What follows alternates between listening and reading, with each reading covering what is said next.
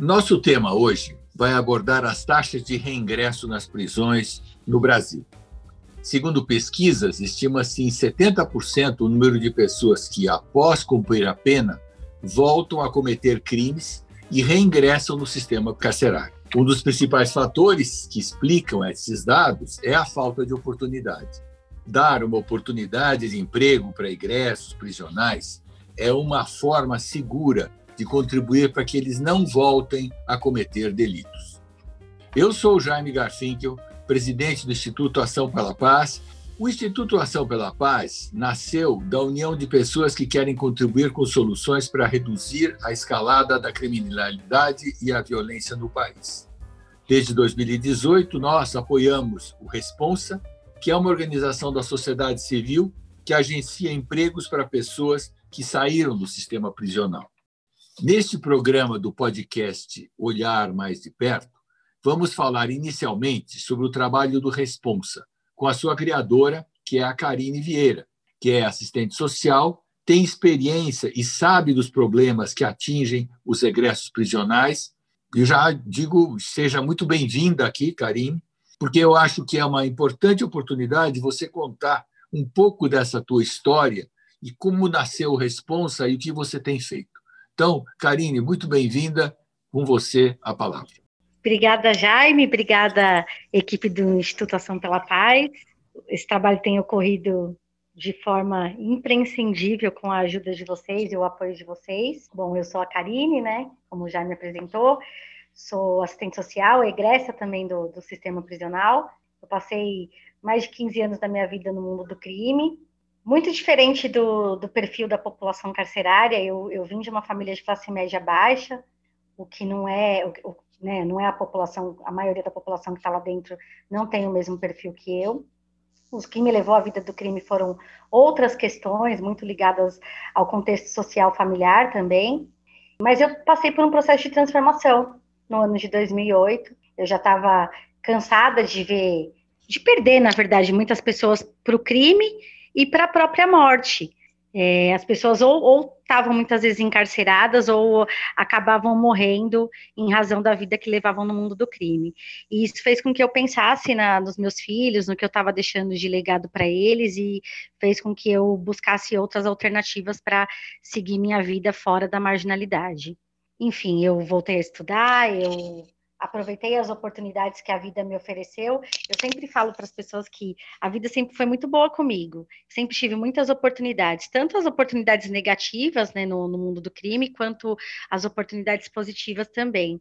E aí eu, eu busquei nessas oportunidades, nas pessoas que me apoiaram, nas pessoas que sempre me ajudaram, alternativas para recomeçar a minha vida. Eu voltei a estudar, eu prestei a prova do Enem, eu tive uma oportunidade num bazar e papelaria, onde eu ganhava 25 reais por dia, mas eu sempre digo que esses 25 reais foram os 25 reais que mais me trouxeram paz, porque eu conseguia deitar minha cabeça no travesseiro sem medo de acordar no dia seguinte, sem medo de sair e acontecer algo. E eu resgatei os meus valores, valores aqueles que muitas vezes eu tinha perdido no, no meio do caminho. Eu aprendi que o dinheiro não era o mais importante, eu precisava do dinheiro para viver e para pagar minhas contas, mas eu não precisava de um dinheiro que sobrasse e também eu não precisava de, de um dinheiro que causasse infelicidade para o outro.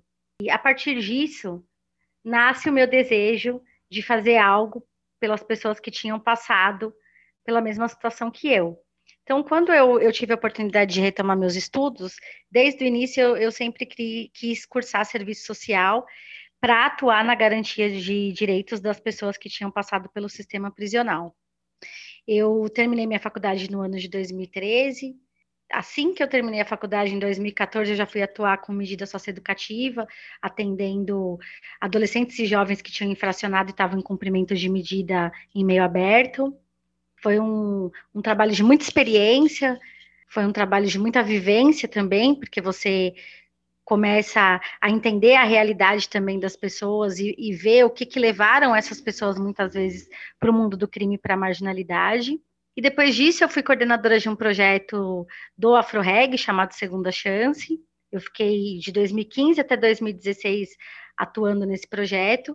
E quando esse projeto é, se fechou, eu ainda permaneci atuando voluntariamente, porque eles tinham encerrado é, o trabalho deles em São Paulo, e eu via a necessidade de continuar atendendo o público. Mas em 2017 eu tive a possibilidade de conhecer o pessoal do Ação pela Paz, na pessoa da Cláudia e da Solange, e é, o pessoal do Instituto Humanitas 360 também na, na pessoa da Patrícia Vilela. A partir dessas três pessoas, desse conhecimento com essas três pessoas, nasce é, também um, um, processo aí de engajamento, de motivação para que eu escrevesse algo que fosse meu. E aí nasce a história do Responsa, baseada na experiência que eu tinha profissional e também na minha realidade de vida, para amparar e, e atender esse público que muitas vezes fica excluído e invisível socialmente. E eu te pergunto, como, o, como é que o Responsa prepara o egresso para o mercado de trabalho? Porque essa é uma pergunta que vem de cara. Bom, o Responsa ele tem uma maneira muito humanizada de, de tratar as, as, pessoas. Como eu disse, é, o projeto, Jaime, ele nasceu baseado muito na minha experiência profissional e na minha história de vida. Então, a gente escreveu um programa chamado Recriar e Inserir, e esse programa fala de recriar hábitos e valores e inserir pessoas no mercado de trabalho que, na maioria das vezes, nunca foram inseridas. Então, a gente não está falando propriamente de um processo de reinserção, mas, na maioria das vezes, de um processo de inserção. A maioria das pessoas que chegam até nós são pessoas que têm a primeira oportunidade de inserção no mercado de trabalho. Então, nós temos uma equipe técnica que atende essas pessoas que chegam até nós. Essas pessoas chegam até nós muito pelo boca a boca, uma vai falando para outra do projeto, da forma como foi recebida e acolhida no projeto, e vão procurando o instituto. Quando elas nos procuram, elas preenchem um documento que é enviado para elas via Forms, esse documento é um, um documento bem básico para que a gente entenda inicialmente quais são as documentações, o, o tempo de cadeia e tudo mais. Esse documento vai para o nosso setor administrativo, nosso setor agenda um atendimento com essas pessoas. Na segunda fase, essas pessoas passam pela nossa equipe técnica, que faz o acolhimento, entende a realidade social, entende o que elas estão vivenciando, entende também um pouquinho das questões emocionais, e após passar por essa avaliação com a equipe técnica, eles fazem um teste com a nossa equipe de RH. Esse teste é um teste muito simples, mas é um teste onde a gente tenta atender, entender qual que é o estilo de comunicação das pessoas e quais são as habilidades. Por que, que a gente começou a aplicar esse teste também? Porque pela minha, pela, minha própria vivência e pelo que a gente foi identificando nos perfis que a gente atendia, a gente via que as pessoas muitas vezes não sabiam mais quais eram as suas habilidades além da vida do crime. Então, essas pessoas têm muitas habilidades, mas que foram utilizadas no mundo do crime, mas elas não sabiam é, o que fazer no mercado de trabalho com as suas habilidades. E por isso a gente começou a aplicar esse teste. Passada essa fase, depois do atendimento e da aplicação desse teste, as pessoas passam por uma capacitação. Essa capacitação é uma capacitação simples, mas aonde a gente trabalha todos os pontos para que as pessoas possam minimamente passar por uma entrevista de trabalho, porque a maioria nunca passou, então não sabe como deve se portar, qual a linguagem adequada, qual a vestimenta adequada, qual o comportamento adequado para uma entrevista de trabalho. E essa capacitação também tem um viés motivador, então, na própria capacitação, a gente motiva as pessoas para que elas sejam resilientes, para que elas se mantenham firmes nos seus propósitos. E a gente também fala um pouquinho sobre o mercado, que é importante para que a pessoa, após ser contratada, se mantenha dentro de uma empresa. Aí a gente traz muitos pontos, como comportamento, proatividade, enfim, pontos que são importantes no dia a dia de trabalho da, da pessoa. Após a pessoa passar por esse processo, ela já está apta para ficar no nosso banco, e ser encaminhada para as vagas. Aí vai um novo trabalho do Responsa, que é captar as vagas com os parceiros que vão surgindo e depois entender quais são os perfis que essas empresas apresentam para que a gente encaminhe as pessoas para essas vagas e posteriormente, após a contratação da empresa, a gente faça todo o trabalho de acompanhamento e monitoramento da evolução profissional das pessoas junto com as empresas, o que a gente chama de gestão compartilhada. Nós não influenciamos em nenhum processo interno da empresa. A nossa ideia é que a gente seja um parceiro com essa empresa e que a gente faça uma gestão humana compartilhada. Karine, e o que você acredita que faz com que as pessoas egressas decidam não retornar ao crime? Então, o próprio sofrimento faz com que a pessoa saia de lá ou que ela ainda esteja lá dentro, pensando em ter uma vida diferente na rua. Esse acho que é o primeiro ponto. É, o sofrimento em si do encarceramento, o fato de perder a liberdade e de se privar de, de direitos muitas vezes que são essenciais para a vida humana. O segundo ponto, muitas vezes, é, é a própria família. O, o, quanto essa pessoa quer mostrar para o seu núcleo familiar que ela é, pode ter uma vida diferente, que ela pode se transformar e quer, quer, quer ofertar orgulho para essa família, quer ofertar uma qualidade de vida melhor. E o terceiro ponto é, é, é, é o fato da pessoa querer se sentir digna de forma lícita longe do mundo do crime, longe do perigo que a vida do crime oferece e, e dos riscos que a vida do crime oferece. Quais os desafios que o egresso enfrenta? Bom, os desafios são inúmeros, né? O, o, próprio preconceito em si, porque a nossa sociedade ainda não está aberta para falar sobre essa temática. Essa temática ainda é uma, uma temática muito difícil para ser discutida, e isso nós que estamos aí no trabalho no dia a dia sabemos. Então, o preconceito acho que é um dos desafios, e esse preconceito ele, ele não está só na sociedade, mas às vezes no próprio núcleo familiar, que precisa ser preparado para trabalhar com a pessoa quando ela sai do sistema prisional. Além disso, a geração de renda é um desafio muito grande, porque as empresas, elas não estão abertas para a contratação de pessoas que saem do sistema prisional. E quando as pessoas saem do sistema prisional, elas precisam gerar renda para se manter e manter os seus núcleos familiares.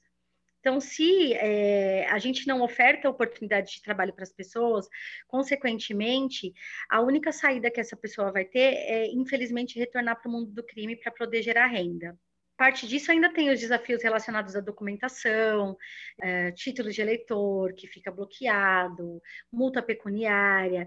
Então, os desafios no entorno da pessoa egressa, eles são inúmeros. Por isso que é fundamental o desenvolvimento dos projetos que atendem as pessoas egressas e a sensibilização da sociedade para que a sociedade ofereça oportunidade para as pessoas que saíram do sistema prisional. E qual é a importância da assistência social e psicológica para essas pessoas?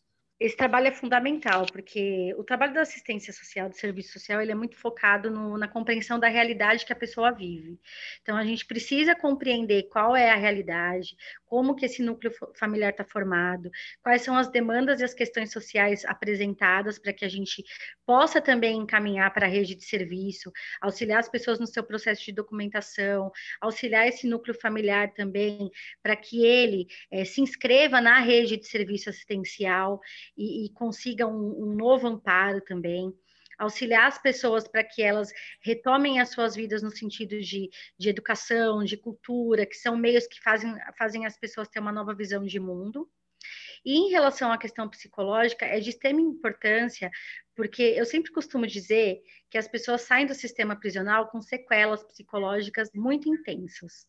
Então, a gente traz questões internas tanto do mundo do crime quanto do sistema prisional, que precisam ser trabalhadas para que a gente consiga caminhar no nosso dia a dia sem, fazer, é, sem permitir com que essas questões afetem negativamente a nossa vida. O que faz um empresário oferecer trabalho para um egresso, né? Que é, esse é um grande desafio. Como é que você acha que ele? E qual é a tua experiência nisso? A gente ainda tem muitas dificuldades na sensibilização do empresariado até porque é, eu, eu sempre coloco em pauta uma discussão que, assim, a gente não tem políticas públicas direcionadas, de fato, para o empresariado que ofertem é, alguma demanda positiva no sentido de impostos e tudo mais, que seja atrativo para que esse empresário contrate.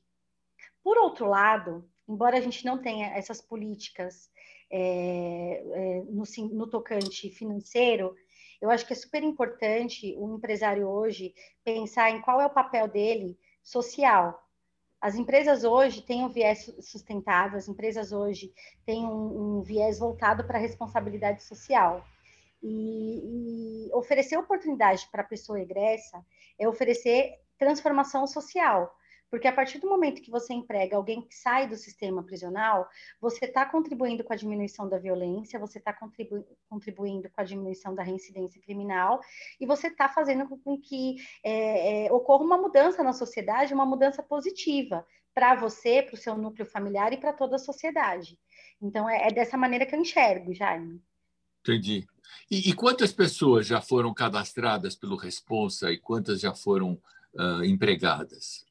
A gente já cadastrou no Responsa mais de mil pessoas, é uma base hoje de 1.090 pessoas.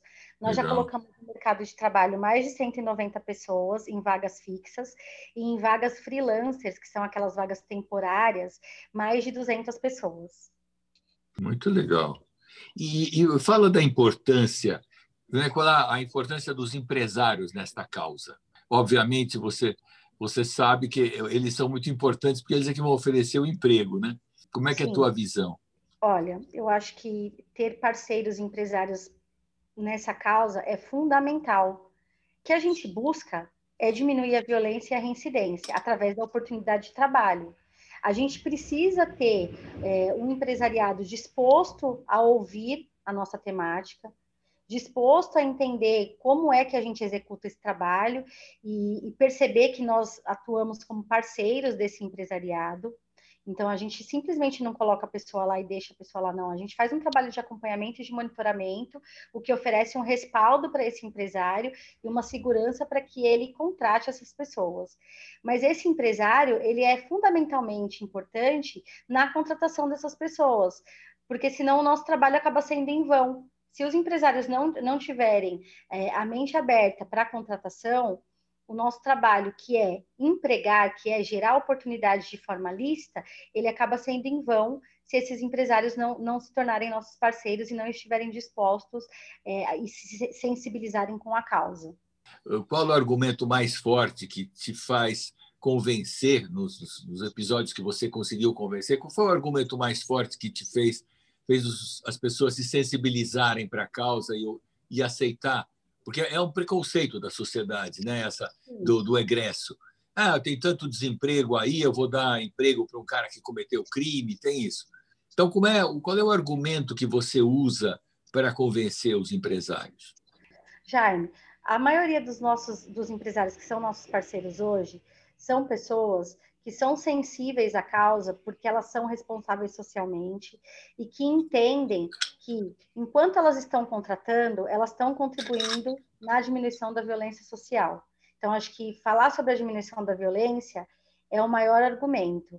Fora isso, é, eu sei que muitos empresários têm esse questionamento de dizer que, ah, tudo bem, eu estou contratando uma pessoa, tem, tem várias pessoas desempregadas, vamos, vamos colocar aí que a gente tem 13 milhões de, de pessoas desempregadas e, e, eu vou contratar um egresso. Sim, mas quando o IBGE ele faz esse levantamento, ele não está é, pontuando se esse levantamento ele está falando de pessoas egressas ou não. E outra coisa, essas pessoas têm famílias, têm filhos, tem esposas, tem mães, que são pessoas que também precisam gerar renda e que também precisam de alimento na sua mesa. E nesse aspecto, qual é o maior desafio do egresso, quando ele já faz, passa a fazer parte da empresa? Né? Como é que você tem sentido que é o desafio deles no ambiente de trabalho novo? O maior desafio no ambiente de trabalho é justamente se acostumar com aquela nova realidade de vida, se acostumar com o processo de hierarquia, com o processo de cumprimento de, de horário, de normas e regras. Mas isso a gente tem trabalhado de uma maneira muito positiva. A gente teve ótimas experiências com a Grow, com a Uber, hoje com a Corner Shop, que é uma grande parceira também. E a, a gente tem pessoas muito engajadas trabalhando no time e que no começo tiveram essas questões, mas a gente tem treinado essas pessoas diariamente para que elas se tornem profissionais exímios. Agora, Vou falar com o Marcelo, Marcelo Loureiro, que é empresário, fundador da Do Lado, um entusiasta da causa, e ele pode nos contar como é a experiência do trabalho dos egressos pelo lado das empresas. Então, você, obrigado por estar conosco, Marcelo. Conta a tua história e como surgiu a ligação com o Responsa. Bom, Jani, muito obrigado pelo convite, ao Instituto pela Paz pela oportunidade de estar aqui dividindo a experiência. Eu acho que é super importante para a gente dar esse ponto de vista do lado do empresariado, do lado dos empresários, para entender melhor essa questão. Eu venho né, de um trabalho social, eu venho de um, de um há muitos anos atrás, 2004, 2005, eu fiz é, um trabalho com, um, com outro empresário, um trabalho na área de filantropia, de de ONGs com o Marcos Moraes, né? não sei se você conhece o Marcos, do Instituto não. RUCA, na época, filho do Lacir de Moraes. Ah, e, e, e, a gente desenvolveu um trabalho de, com as crianças que trabalhavam nos faróis da Avenida Faria Lima, de é, recuperá-las, tirá-las dos faróis. Isso foi há 15 anos atrás. E esse trabalho me, me conectou para sempre com as questões sociais, onde eu entendi uh, que se eu quisesse viver no mundo melhor, eu tinha que melhorar a vida do outro. Enquanto fosse bom para mim apenas, eu ia ter que andar de carro blindado, eu ia ter que ter muro alto, segurança, etc. Enquanto se eu melhorasse o meu entorno, talvez eu não precisasse ter esse tipo de aparato, né? Então essa era uma tese que eu tinha, que eu tenho, né? E que desde então eu, eu, eu tento exercê-la, né? E trazer mais pessoas para a causa. Acabei fazendo vários eventos, fiz um documentário super interessante chamado A Ponte, que conta justamente a história da favelização de São Paulo através dos olhos da tia Dag, que é uma educadora do Capão Redondo, ali do Parque Santo Antônio, de um projeto chamado Casa do Zezinho. Né, fiz um festival de música, enfim, fiz várias ações tentando trazer atenção para o nosso lado da ponte, para o lado da elite, do empresariado, para as causas sociais, através da arte, através de um documentário, através de um festival de música. Né? Fiquei um pouco frustrado porque as pessoas, na verdade, elas do, do, da, da, minha geração, elas não estavam preocupadas com isso. Né? Isso me incomodou bastante. Eu tive uma oportunidade de sair do país, fiquei 10 anos fora do Brasil, morando na Califórnia, e lá eu tive a oportunidade de morar nesse paradigma que eu disse de onde eu não tinha que me preocupar com segurança, né? Onde eu poderia, eu podia andar na rua, meus filhos brincavam na rua, enfim, eu tinha uma vida que eu brinco de é como a vida deveria ser, né? Para todos. E uh, dez anos depois, eu tive a oportunidade de voltar para o Brasil para iniciar a primeira empresa de patinetes elétricos no Brasil, né? E todo mundo me fazia a pergunta básica: mas você está louco? Vão roubar todos os patinetes que você colocar na rua. E eu aí, é, entendendo um pouco dessa questão social do Brasil, eu falei, não adianta você é, colocar polícia ou, ou você prender todo mundo que vai roubar o patinete. Enfim, você tem que minimizar essa causa. E a gente começou a contratar para a equipe da Grow, para a equipe da, da, empresa de patinetes, que era a Ride no começo, é, meninos de periferia. Meninos que vinham, que não tinham oportunidade de emprego, o que o IBGE chama dos desalentados, né? aqueles que já desistiram de procurar emprego porque ou eles não têm instrução primária ou eles não têm experiência. Né? Então, o sujeito vai na loja e fala, ah, eu quero ser auxiliar de estoque. Ah, mas você tem experiência? Ah, não, então não serve. Então, assim, é aquela coisa que o cara não consegue sair da inércia, né? E aí ele acaba ficando na periferia e o crime está lá, batendo do lado dizendo, ó, você não tem oportunidade no mundo de lá, eu tenho oportunidade no mundo de cá. E como a Karine colocou, você precisa botar comida na mesa. Então a gente contratava normalmente os garotos que já tinham passagem pela polícia, os garotos que não tinham instrução, primeiro emprego, e a gente começou a criar dentro da empresa um sentimento de propósito muito forte.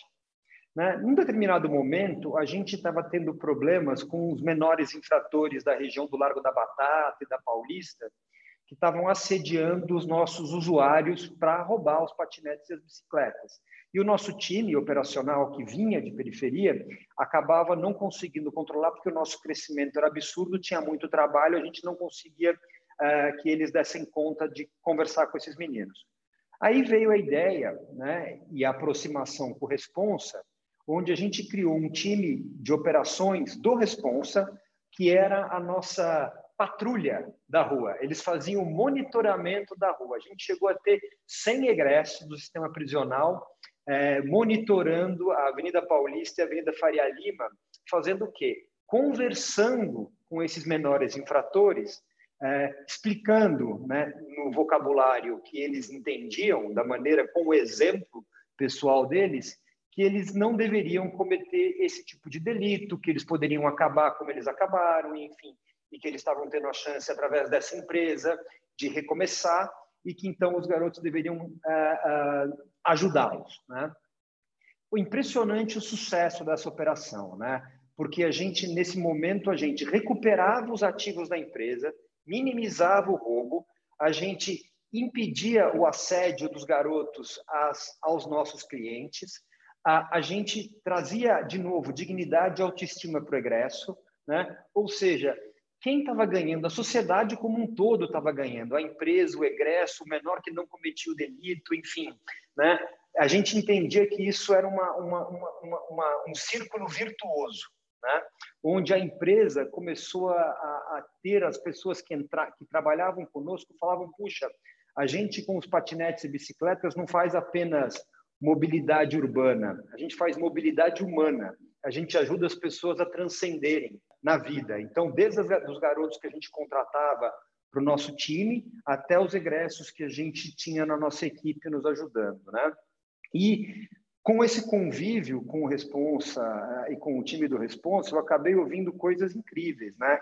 Até de um egresso que trabalhava, um exemplo assim que me marcou, foi quando outros egressos saíam da prisão e encontravam um egresso que estava trabalhando na Grow, né? E a empresa era uma empresa visível, os patinetes e as bicicletas eles geravam visibilidade, então as, todo mundo conhecia.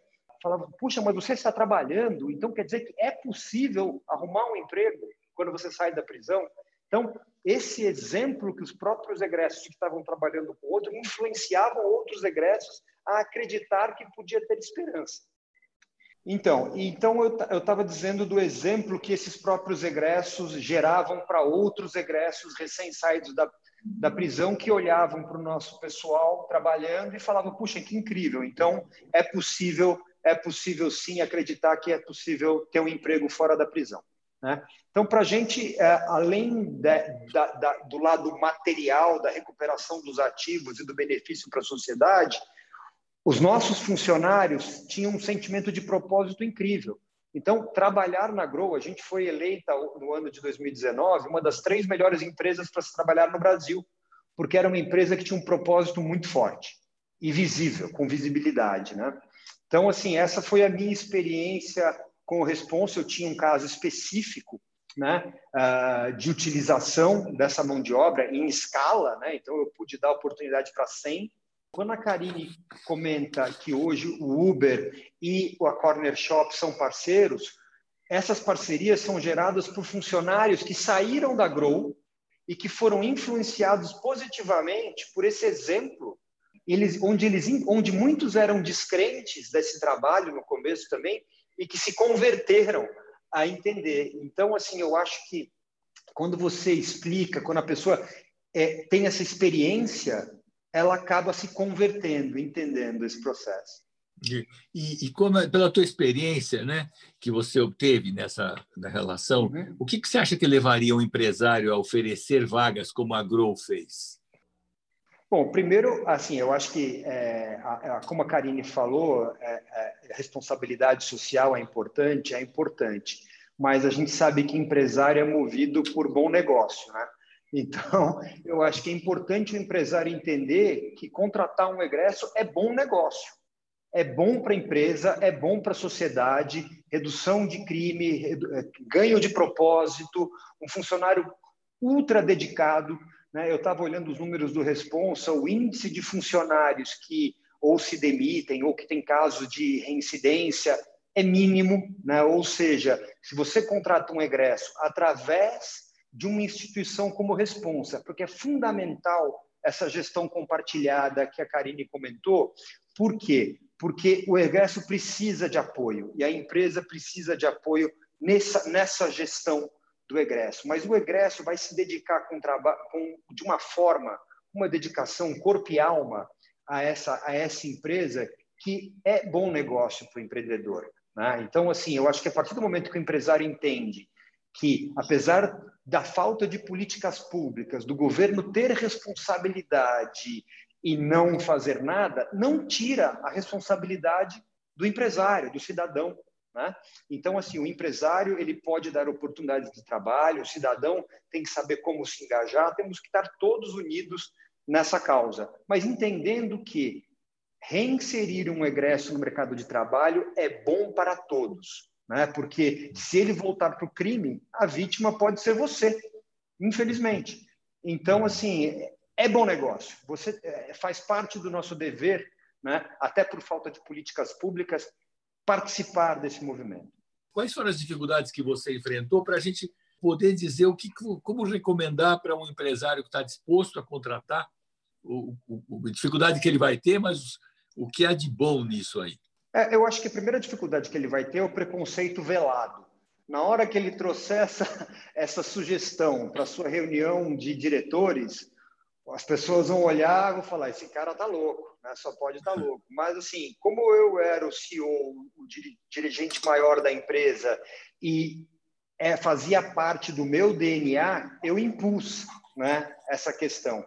E essa questão foi assim: depois do momento que as pessoas começaram a trabalhar, houve um momento de encantamento, porque descobriram que por trás de um egresso tem uma pessoa, tem uma família, tem uma pessoa que, dá, que chega mais cedo, vai embora mais tarde, que tem sentimento, enfim. Então, assim, o descobrimento é muito importante. Então, eu acho que o desafio é o preconceito velado e alguém vai ter que ter coragem de entender e falar: eu vou assumir esse risco e vou trazer isso para dentro da minha empresa.